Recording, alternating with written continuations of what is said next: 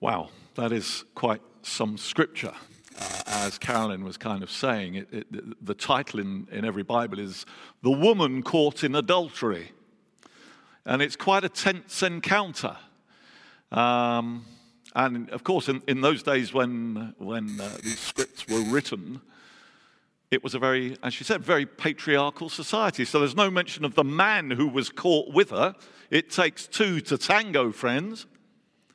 And this man has no mention. We don't know who he was, whether he was married, whether he wasn't, whatever it was, whatever. However, it was done, there was an adulterous situation. So there is this real incredible encounter, which is one of deep humiliation for this woman and one of deep shame for the whole of that, that kind of situation.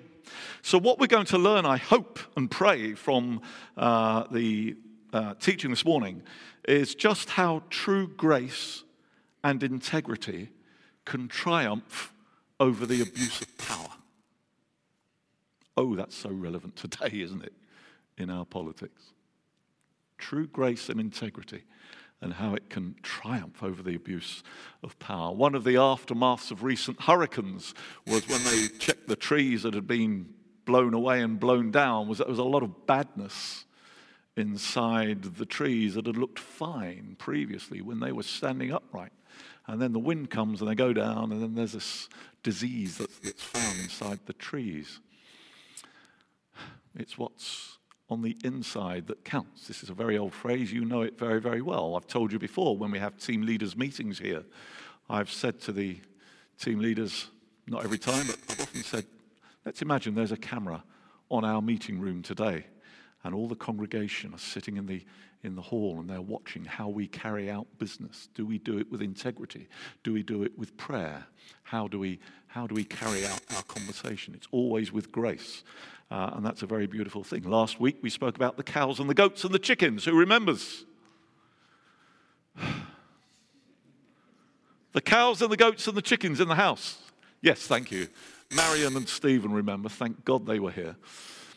Yeah, about, about how you know you need to get those little animals out of the out of the residence in order for the residence to look as tidy and as clean, as good on the inside as it did on the outside. This week we've seen American actor Bill Cosby jailed for serious grievous offences against women. On the outside, he had been called America's dad, but at the same time, on the inside, he was clearly a different person. Yet, dare we judge?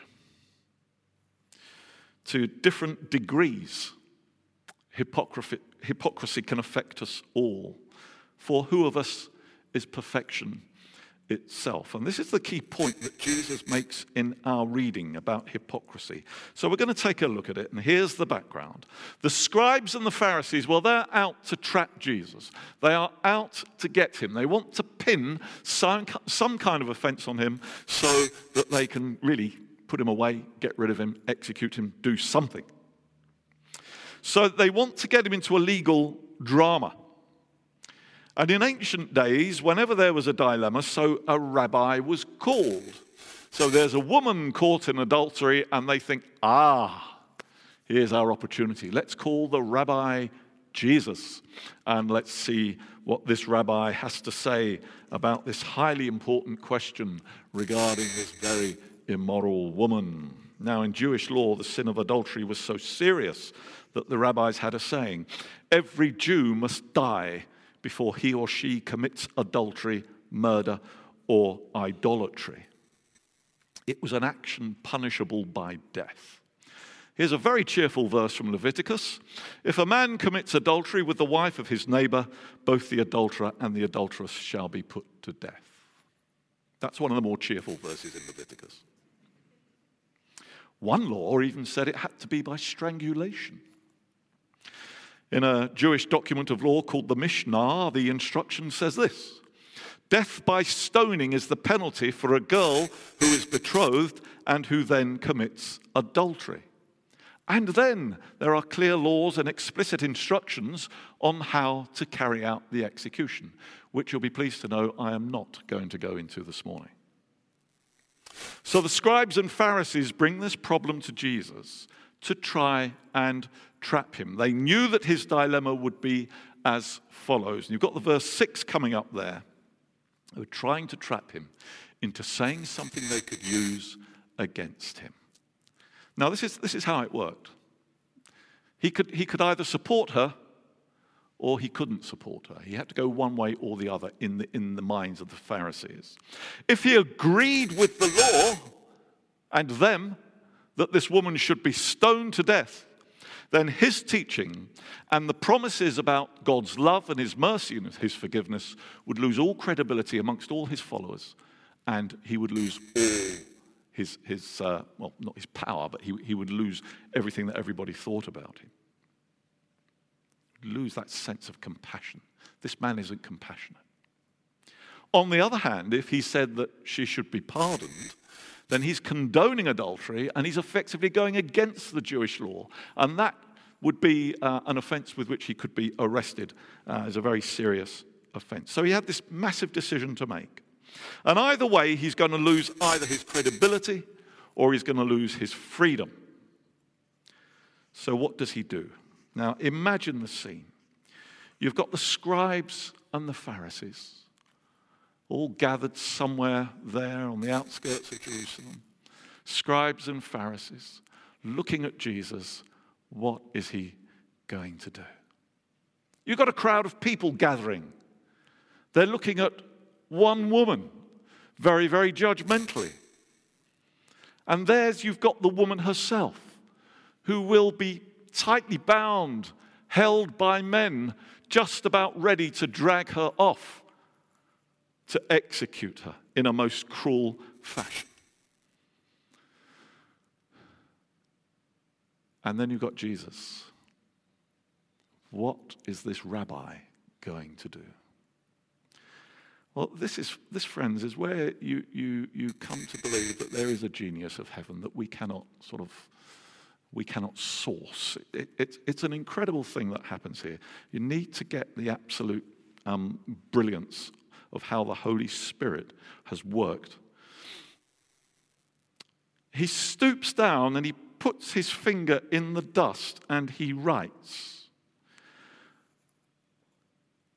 We're not told the words that he writes. And through the years, theologians have debated this one an awful lot. But there is a very, very fine theory that many are coming, to, coming round to see now because there is, in addition to the New Testament, there's an ancient Armenian manuscript that says this. He himself, bowing his head, was writing with his finger on the earth to declare their sins, and they were seeing their many sins written on the stones. Okay? This is genius. I love this. Let's go a bit deeper. Don't just take my word for it. Um, if we can have the next slide up. You see, in the, in the manuscript, in the verses that are written there that John writes, this is going back to John's gospel, the word for writing, writing that he uses grapheme. The New Testament word for writing is catagraphy. You could use one or the other. And John uses catagraphene, meaning to write down a record against someone, a list, a catalogue of their sins. And this is what is happening. And you notice Jesus stoops down and he writes. And then they talk to him and he stands. Well, no wonder they talk to him if, he's, if they see, oh, blimey, don't like the look of that. Yeah, and he stands up. And they, they want to talk to him. They want to sort of divert his attention, and he's not having it. He says, Okay, let he who is without sin throw the first stone. Let me get on with my writing, thank you very much. And then he goes on and he writes in, his, in, in the sand with his finger a catalogue of their several sins on the stones. And you look at the Pharisees and you think, well, why didn't they sort of go, well, no, that's not right. Uh, sorry, no, not doing that, Jesus. Off you go. Thank you very much. Why didn't they protest? Is it perhaps because their several sins were actually well known? That people knew, but because they were Pharisees and high rabbis, you could never criticize them. They were seen and they were understood, and they sort of went, read, oh my goodness, He's writing down those several sins on the stone, not just one word, but a catalogue. That's, I think, why they didn't protest their innocence. They were all about outward right, outward appearance and not inner righteousness. Now, this is not the first time Jesus talks against the hypocrisy of Pharisees. Can we have the, the next slide up? Look at this. This is from Matthew now. This is back to Matthew 23, 25 and 26. What sorrow awaits you, teachers of religious law, and you Pharisees, hypocrites! For you are so careful to clean the outside of the cup and the dish, but inside you are filthy full of greed and self indulgence. You blind Pharisee, first wash the inside of the cup and the dish, and then the outside will become clean too. See how he goes for it? But he's not finished because he says something else. Next line. What sorrow awaits you, teachers of religious law, and you Pharisees? Hypocrites, for you are like whitewashed tombs, beautiful on the outside, but filled on the inside with dead people's bones and all sorts of impurity. Outwardly, you look like righteous people, but inwardly, your hearts are filled with hypocrisy and lawlessness. What they used to do is get white powder and they used to put it all over their face. And then they would stand on the street corner and pray. And people would say, Oh, they look like they've been up all night. Bless them. Wonderful. Thanks for praying so hard to us. Look how tired and wan and pale and awful they look. They were all right. Does he finish there? Does he finish there? What do you reckon? Does he finish? No, of course he doesn't. Let's go to the next one. What sorrow awaits you, teachers of religious law, and you Pharisees, hypocrites! For you build tombs for the prophets your ancestors killed, and you decorate the monuments of the godly people your ancestors destroyed. Then you say, If we had lived in the days of our ancestors, we would never have joined them in killing the prophets. Yeah. The translation says, Jesus says, okay, stone her but let the man who is without sin be the first to throw. But even here we go deeper because the Armenian translation of that bit says, and Jesus said, okay, stone her, but only if you've never wanted to do the same thing with her yourself. Wow. Stone her but only if you've never wanted to do the same thing with her yourself. And we read that the accusers slipped away. Woo! One by one. Gotta go. Gotta go. Gotta go. The older ones first, which is interesting, it says. Maybe they had the longer list of sins and wanted to get away first. Or maybe it was a hip issue and they had to fly as much as they could. Next time you feel judgmental about someone else, imagine your inner thoughts and feelings being written before your eyes in the dust on a flip chart painted on the walls of your house and ask, What divine right do I have to comment? You see, Jesus Christ hasn't given us any authority to judge, but rather every divine right to love. This was a woman, a woman, a woman caught in adultery. And if Christ says, I don't condemn you, who are we to do so?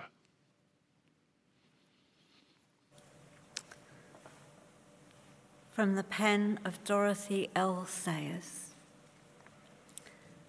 Perhaps it's no wonder that the women were the first at the cradle and last at the cross. They had never known a man like this man. There never has been such another. A prophet and teacher who never nagged at them, never flattered or coaxed or patronized, who never made arch jokes about them, never treated them either as the women, God bless us, or the ladies, God bless them, who rebuked without querulousness and praised without condescension, who took their questions and arguments seriously, who never mapped out their sphere for them, never urged them to be feminine or jeered at them for being female, who had no axe to grind and no uneasy male dignity to defend, who took them as he found them and was completely, perfectly unself conscious. So Jesus says, Go and sin no more. We become accountable in the fellowship of believers to one another. And if or when we do fall, we believe in what's termed the gospel of the second chance, the unequaled grace of the living God. And in our hearts, we not only recognize the presence of Christ in our lives, but also in our fellowship. Over a hundred years ago, a poet called Louisa Fletcher wrote these lines, and maybe they speak to us this morning. Indeed, the woman in adultery might well have written them. Here it is. How I wish there was some wonderful place called the land of beginning again, where all our mistakes and all our heartaches and all our poor selfish grief could be dropped like a shabby old coat at the door and never be put on again. My hand goes up to that one. The cross speaks of how grace defeated Roman power. If in Jesus' day you had to put a bet, you wouldn't have done, would you? But if you had to put a bet on whether this odd group of disciples following this itinerant rabbi would still have some kind of influence in a couple of thousand years' time, or the mighty power of the Roman army would have an influence over the whole world as it did at that time. You'd put your money on the Romans anytime. Grace, though, defeated that power. God knows our story, who and what we've been, but more crucially, He knows what we can be. The sinner can become a saint. The encounter speaks of the bigger picture of God's absolute faith and belief in human nature. And in 2018, it speaks to us clearly. We're in a world that desperately requires this fabulous, all embracing grace of Christ. It begins with you and me growing more and more into knowing and saying the things, saying that the things of Christ make sense. We don't just go around doing the right things, we actually want to be the right kind of people. People who possess the strength of grace which has its source in God. Amen.